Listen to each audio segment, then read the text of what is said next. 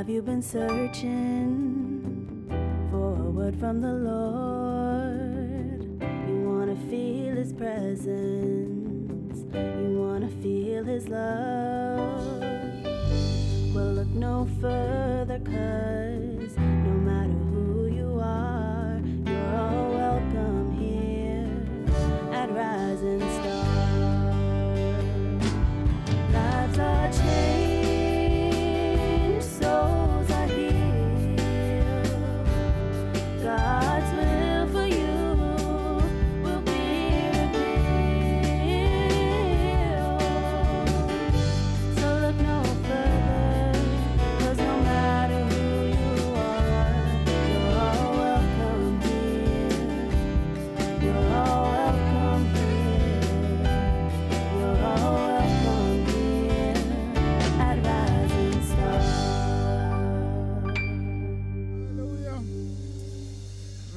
we thank the Lord for being here on today. Amen.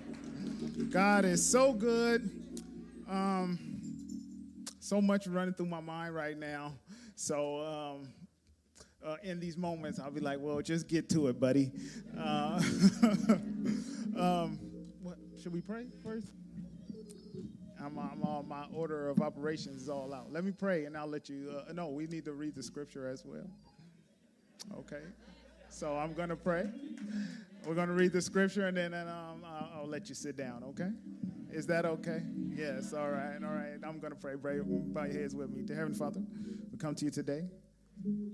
We just thank you and praise you for bringing us here together, dear Lord. We ask that you would word my mouth right now and give me words to speak to these, your people, dear Lord. Let the word touch each and every heart. Give a message. Get, let the Spirit speak specifically to each person, dear Lord. Give them something they can take home today. Most of all, dear Lord, we pray that you save a soul. In Jesus' name I pray, amen. Amen, amen. Okay, so let's get the scripture up there. We, uh, big shout out to the crew and everybody. who They've been working with me. Yes, yes. Uh, they've been working with me trying to get all of this coordinated. Now, I asked for a certain version of the scripture, and they have it, so kudos to them. But there's, uh, there's two versions of NASB uh, one from 1995, and then one um, that is more recent. Um, I'm just looking to see if it's the same here. Okay, so it's uh, pretty close with brother and brother. All right. All right. let's do it. Okay, um, so today's scripture is going to be from James chapter 2, verses uh, 14 through 26. Um, let's go ahead and read that together. It reads, What use is it, my brethren, if someone says he has faith, but he has no works? Can that faith save him? If a brother or sister is without clothing and in need of daily food, and one of you says to them, Go in peace, be warmed and be filled, and yet do not give them what is necessary for their body, what use is that? Even so, faith, if it has no works, is dead, being by itself. But someone may say, well say, You have faith and I have works. Show me your faith without the works, and, and I will show you my faith by my works. You believe that God is one, you do well.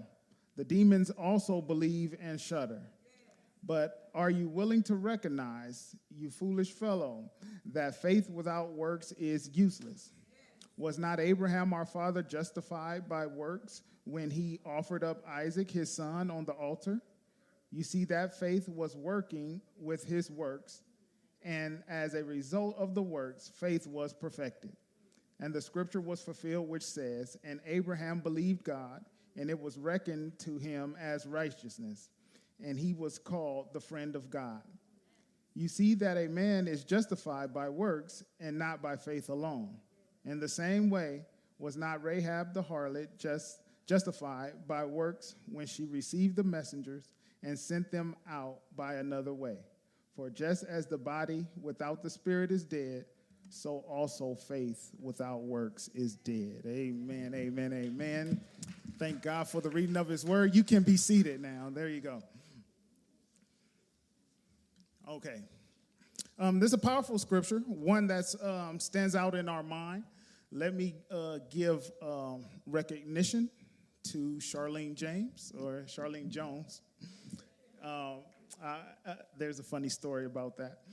Um, um, I really, I feel like I really did convince my wife to uh, marry me. I don't know if she remembers, but uh, this is a fact. Um, one day she told me, I, I, will just not get married. And um, I, I, talked her out of that. So, so uh, like I said, it's one of my most, uh, my, my greatest accomplishments because I love her very much and I love my two little girls very much. So, hello to them at home. I talked to them before and um, they were. Uh, uh, Anastasia was like, "So when you gonna be on TV?" I'm like, uh, "It'll be on soon." um, we love them. Thank you to the crew; they did a very good job. Um, that's a good place to clap. They did a very good job. Um, we worked out and we hung out, and um, I, I, really feel that uh, this group of, of young adults here are, are, are my friends when um, I, am sure Pastor uh, Lewis has those moments where you meet people um, who you work with in ministry, and for whatever reason, time and space takes you from. But uh, when you see them again, there's uh, there's a deep heartfeltedness there, and so um, I tried to express that to them.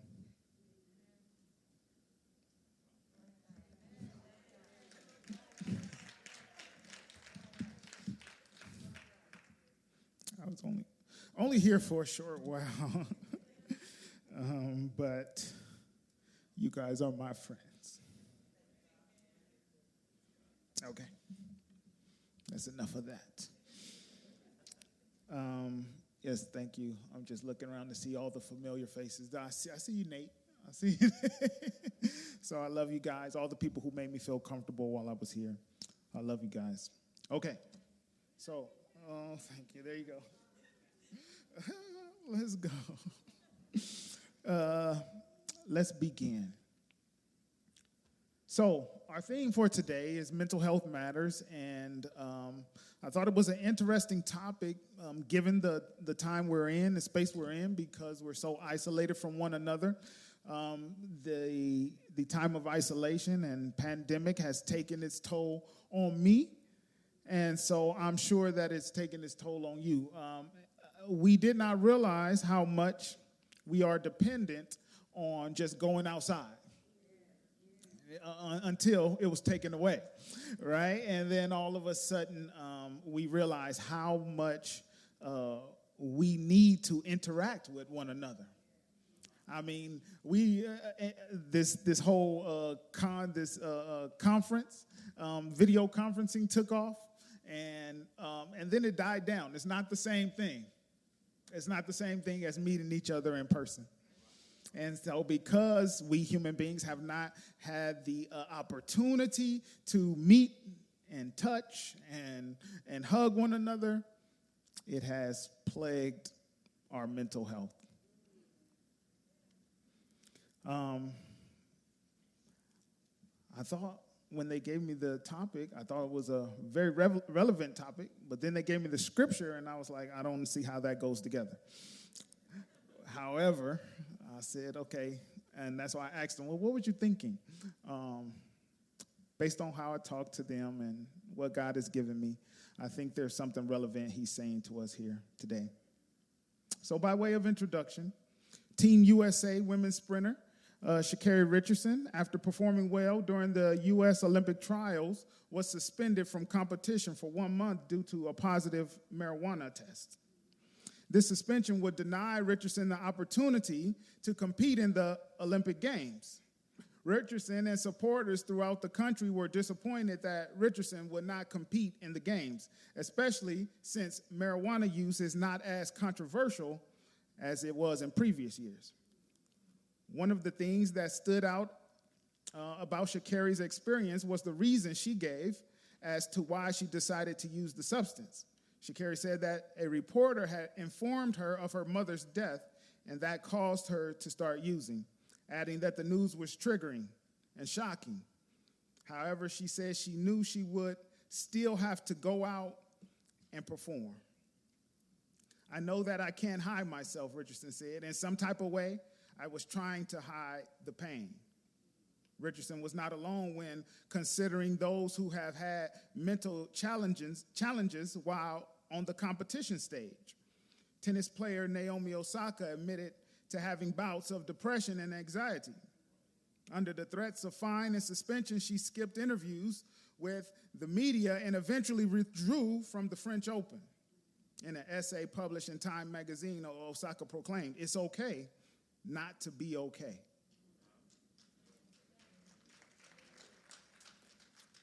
During the height of the COVID 19 pandemic, the NBA held a short, shortened season with games played in arenas without any fans. Playoffs were held in what became termed as the bubble. All players and personnel from every team were held uh, to strict isolation protocols while the tournament was in process. The isolation took its toll on many of the players as they were separated from families and friends for long periods of time. Notably, among those impacted by this atmosphere was Paul George of the Los Angeles Clippers. After four consecutive games of performing poorly, George played well in the fifth game. And in the post game interview, he admitted that the bubble got the best of him. He was in a dark place. On another occasion, George went into further detail and said, I underestimated mental health. Honestly, I had anxiety and a bit of depression. Just being locked in there, I checked out. Calvin Ridley, wide receiver of the Atlanta Falcons, had missed multiple games this season, sitting, uh, citing his need to address his mental health. To quote Ridley, these past few weeks have been very challenging. And as much as I like to be out there competing with my teammates, I need to step away from football and take this time to focus on my mental well being. These are just a few examples from the athletic arena where the light has been shown on mental health issues. While we appreciate every athlete, actor, entertainer, and person of renown who is transparent with their mental struggles, we have to admit not everyone is willing to speak on these issues.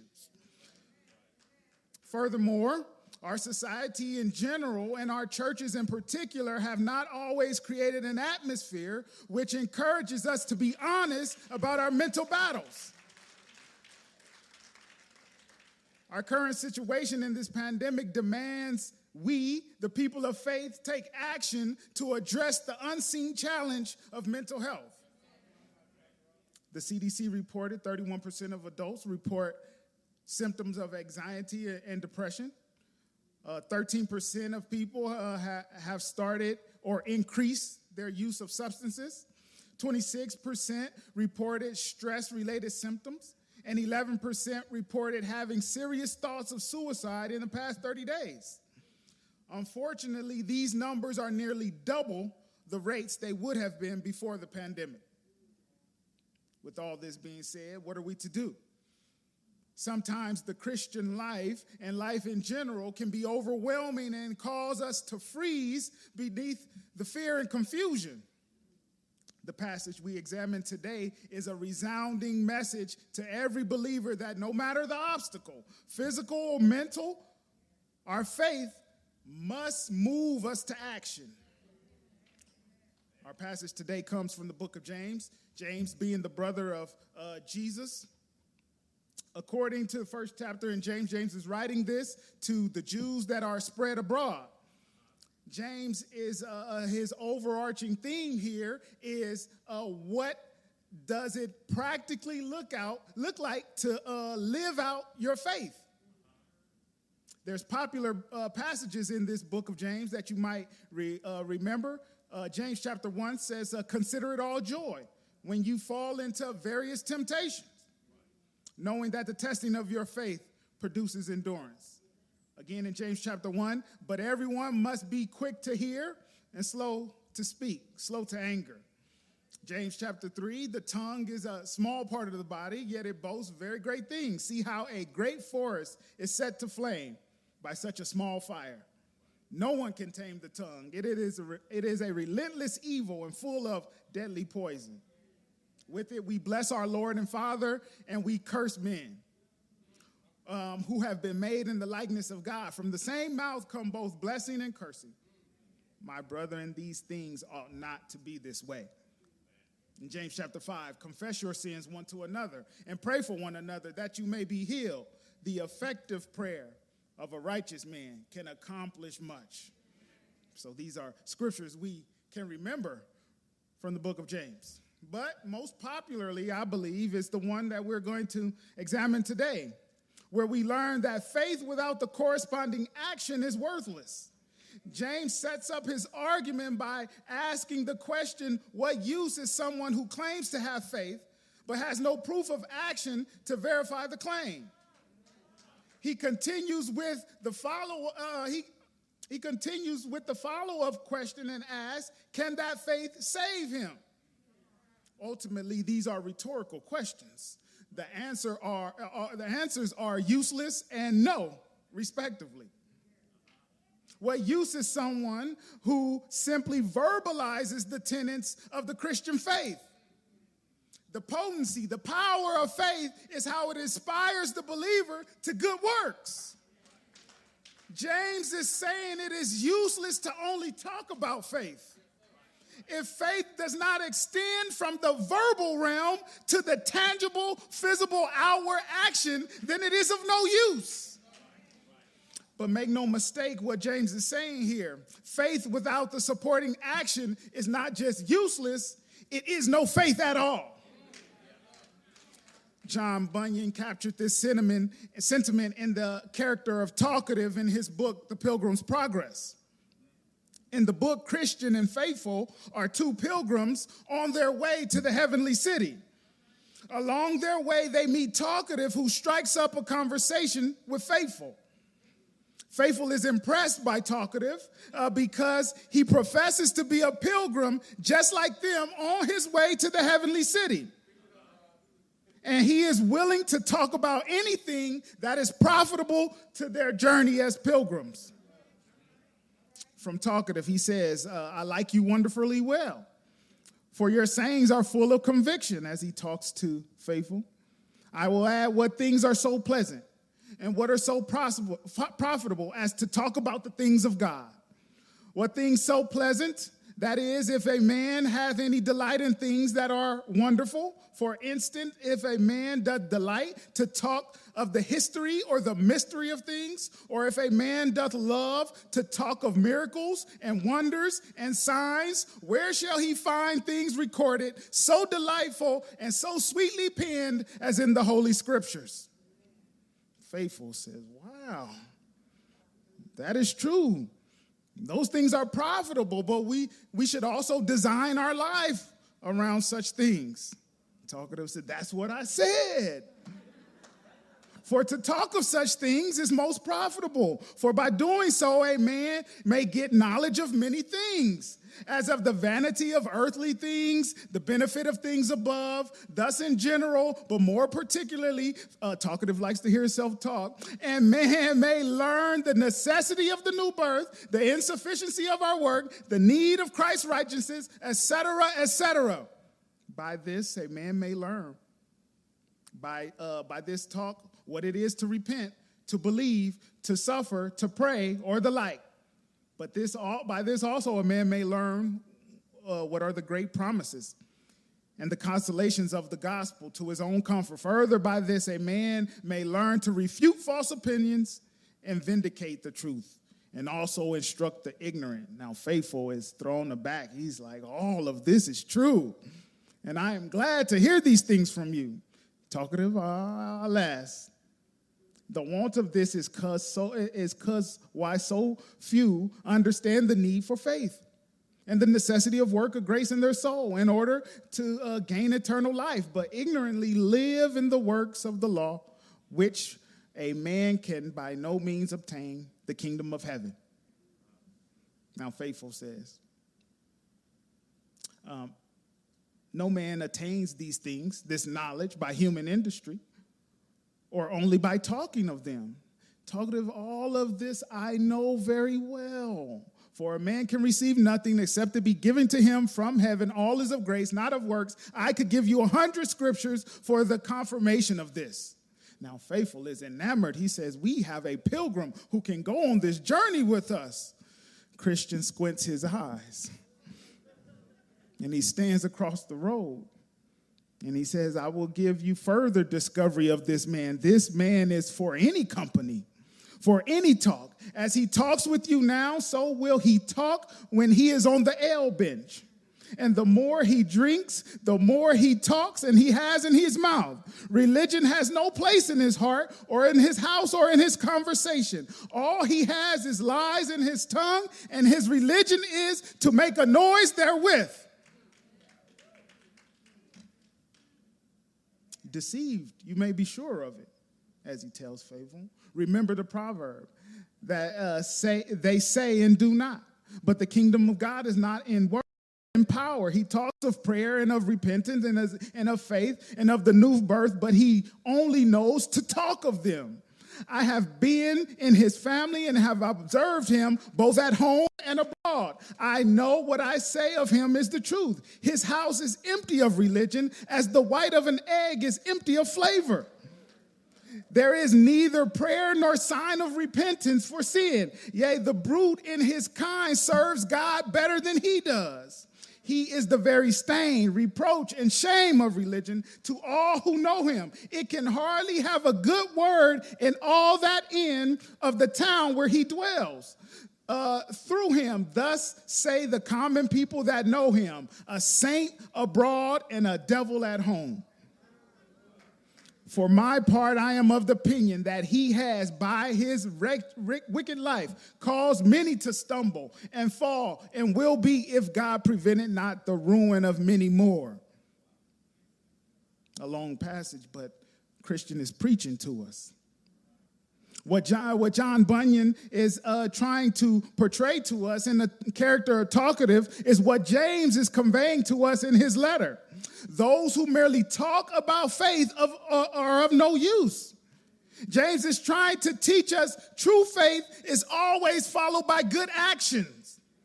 This is the sentiment caught in his second question Can a workless faith save? No, no, no. The scriptures confirm that we have been saved by grace alone, through faith alone, in Christ alone. However, True faith will always respond with righteous deeds. I cannot truly have faith in the light switch unless I reach out and flip it. I cannot have faith in a chair to hold me up unless I am willing to sit down in it. I cannot proclaim true faith in Christ unless I keep his commands unless hourly and actively I am trying to be like Christ, I cannot be his disciple. James continues. I'm sorry, I had a slide for the points, but the next point is uh, faith cannot be shown apart from actions. Okay, moving kind of fast, but you get the point here. James uses a practical example to further illustrates this point. In verse 16, he says, If a brother or sister is without clothing and in need of daily food, and one of you says to them, Go in peace and be warmed and be filled, and yet you do nothing to, uh, yet you do not give them what is necessary for their body, what use is that? James uses the example to inextricably tie faith to good works. Wishing clothes upon the naked does nothing to uh, uh, uh fulfill their need. Wishing uh, uh, food into the belly of the hungry does nothing for them. Wishing roofs over the, the homeless does nothing to actually address the problem. And here is where we can view this topic through the lens of mental health. It is a great it is great for us to be aware of these issues, but Awareness is not enough. We must not only become churches that build an atmosphere that welcome the opportunity for people to be open about their struggles, but we must individuals who are sensitive to others' needs. We must become individuals who are willing to sacrifice of our own time and our own schedule to connect with others who in their hard times. When we ask how someone is doing, we must actually mean it. And when the answer is not so good, we must be willing to meet the need. James continues this theme of the useless nature of faith without works in verses 18 through 23. Like a good Baptist preacher, James has plenty of illustrations to drive home the larger point uh, to his audience. James foresees a rebuttal someone might raise. Someone might say, You have faith and I have works. James simply responds by saying, Okay, show me your faith without pointing to your deeds. As we mull this over in our minds, it becomes quite evident that it is, it is an impossible task. Notice James gives two illustrations of the godly entanglement of faith and actions. Entanglement, that made me laugh because I thought of Jada Pinkett. Okay. Um, I probably shouldn't have done that. Okay, come back, as Pastor Lewis was saying. Come back. Um, first, he points that there is one God a truth that his Jewish audience would have easily affirmed. He then points out that demons understand this truth about God as well. What is the point of bringing up demons and their knowledge of God? The point is that demons know and believe there is a God. They shudder at this knowledge. However, no one would describe demons as being beings of faith. Why not? Because their deeds are antithetical to the description. We get an understanding of this from Luke chapter 8. There, Luke tells us the story of Jesus in the city of the Gerasenes being approached by a demon possessed man. The evil spirits recognize Jesus for who he is and lead the man to fall on his knees. He confesses Jesus as the Son of the Most High God we know that this confession is not a true statement of faith. It has no reverence for who Jesus really is. Because for uh, because Jesus showed when he showed up, the spirits were causing the man to wander through the desert and through the graveyards and to cut himself with old bones. They repeatedly tormented this man. Just like we would not describe a murderer as a law abiding citizen simply because they now express a respect for the law and the justice system. We too cannot be people of faith if our actions are not aligned with that stance. James also gives us a positive example of the unbreakable connection of faith and deeds. He points to Abraham. You may be aware of this story. Uh, James knows that his audience is Jewish and they will know the Old Testament stories. They would know that God promised Abraham to be father of many nations, and that was going to be accomplished through his son Isaac. So you could imagine Abraham's surprise when he hears the voice of God instruct him to sacrifice his son Isaac. Abraham has no idea how God is going to fulfill his promise if Isaac is dead. But nevertheless, Abraham prepares to carry out the deed of sacrificing his own son. And just when it came time to complete this act, God steps in and stops Abraham and provides a ram as a sacrifice instead. How do we know Abraham was a man of faith? Because his life consistently moved with actions of faith. Is your life consistently moving with the actions of faith today? Can God use you as an example of faith to inspire others? Like Abraham does, your faith uh, must lead you to give your all to God. Is your, is your righteousness grounded by an unwavering faith? Paul told the Corinthians to examine themselves to see if they were in the faith. There is a divine link between faith and action, and it can't be broken.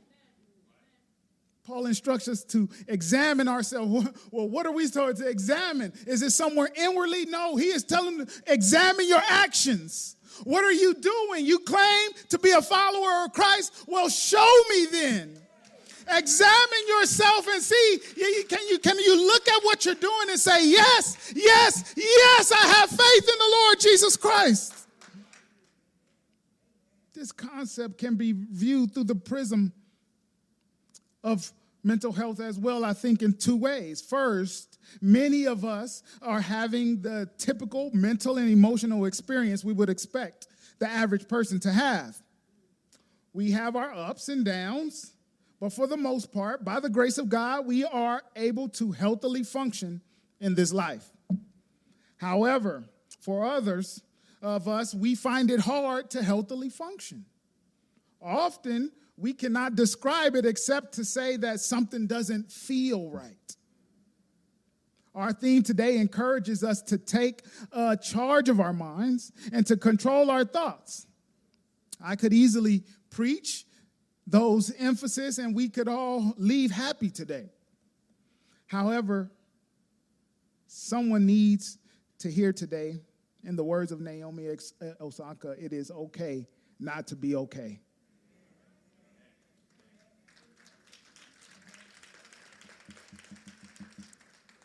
But what our scripture reminds us today, it reminds us it's not okay to stay that way.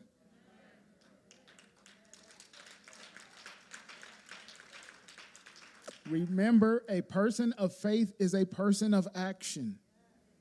A person of faith will make the call, talk to others, pray, push, and persist until they get the help they need. Our scripture today encourages us, encourages us not to stop. If we don't feel okay, don't stop until you get the help you need, until you feel okay. As we move forward, faith, action, and justification. There's something going on here in this passage as we come to a close there is a concept that runs through this passage and comes to a head in verse 24. James says, A person is justified by works and not by faith alone. For some of us acquainted with the scriptures and the Christian doctrine, that statement may cause us to pause because it seems contradictory to our understanding of justification by faith alone. James and Paul are fighting the same fight from different aspects. They are trying to get people to rightly understand their faith and its relation to their deeds. Paul emphasized the inability of anyone to work to earn the salvation Christ is offering. It must be freely received by faith. James lets us know that all true saving faith will be evidenced by good deeds. They are only re-emphasizing a connection drawn multiple times by our Lord Jesus himself. A group of young men, you may remember, bring an adulterous woman to Jesus and demand that she be judged and stoned, which was out of line because they were supposed to bring the young man as well they kind of show their biases, right?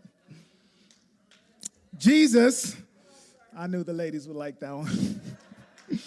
Jesus, in his wisdom, let one, uh, he says, let one who is without sin cast the first stone. Convicted by this statement, the men walk away. In a great picture of salvation, Jesus says, Woman, where are your accusers? She looks around and says, I, I have none. Jesus says, Neither do I condemn you, but here is the good part. Jesus says, Go and sin no more. Jesus not only saves her, but he commends her to good works. He is not concerned only with our salvation, but he is concerned that we live rightly. The theologians say uh, our orthodoxy, that is our right teaching, must lead to orthopraxy, that is our right living. Jesus, our Lord, once walked up to the pool of Bethesda. There at the pool, those sick would receive healing. A lame man sat by the pool for many years, unable to get the healing he desired.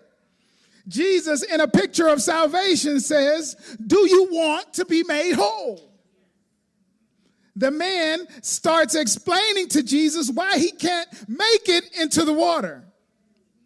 I picture the mind of Jesus saying, That's not what I asked you.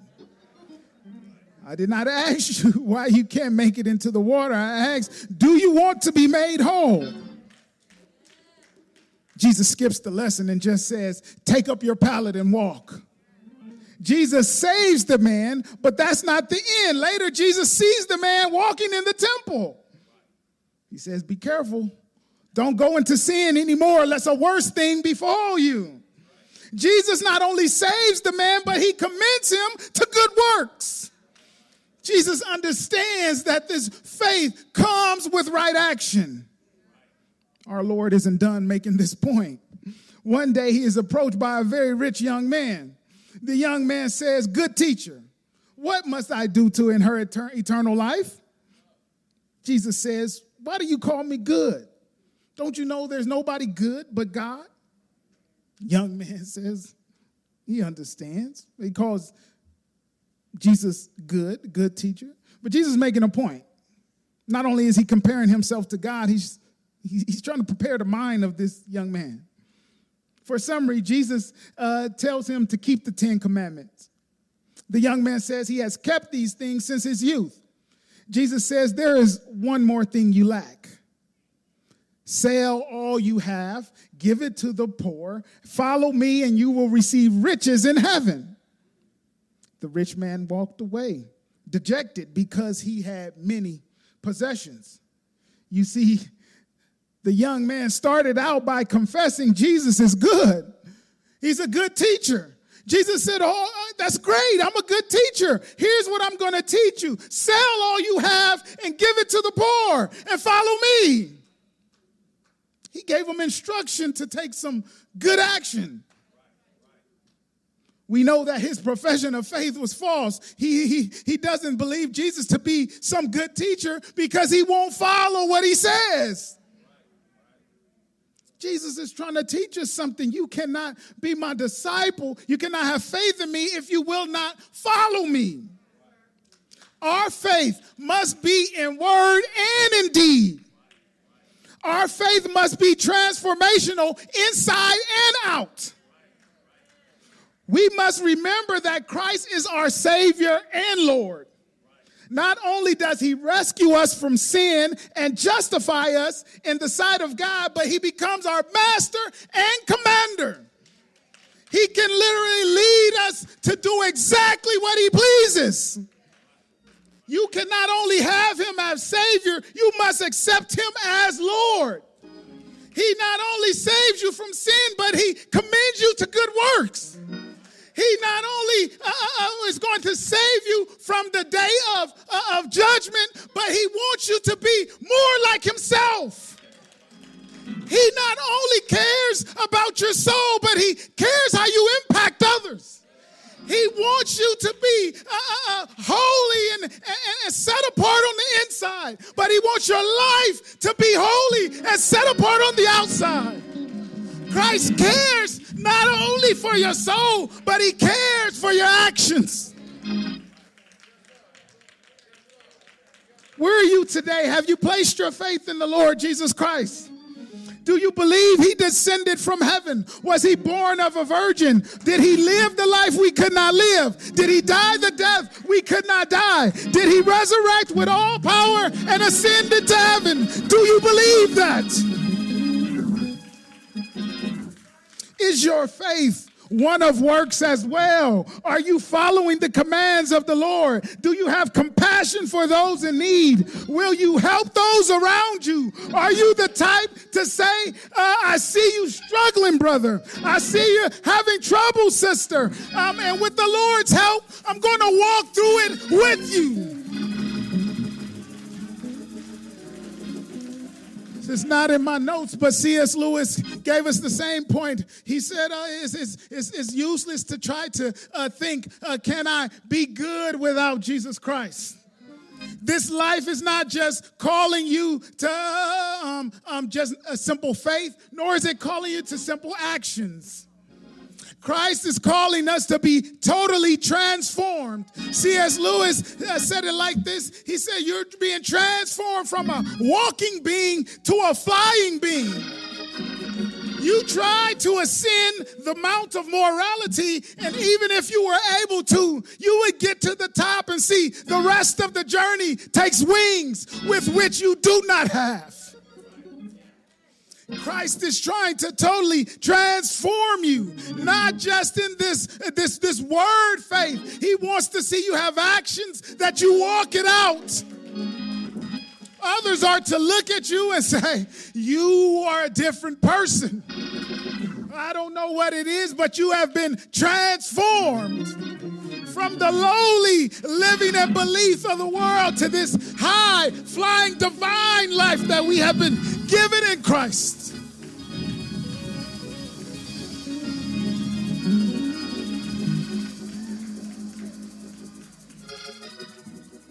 In vain, men talk of a living faith. With all their works, exhibit death. When they indulge in some sinful view, in all they say or do. True believers fear the Lord, obey his precepts, and keep his word.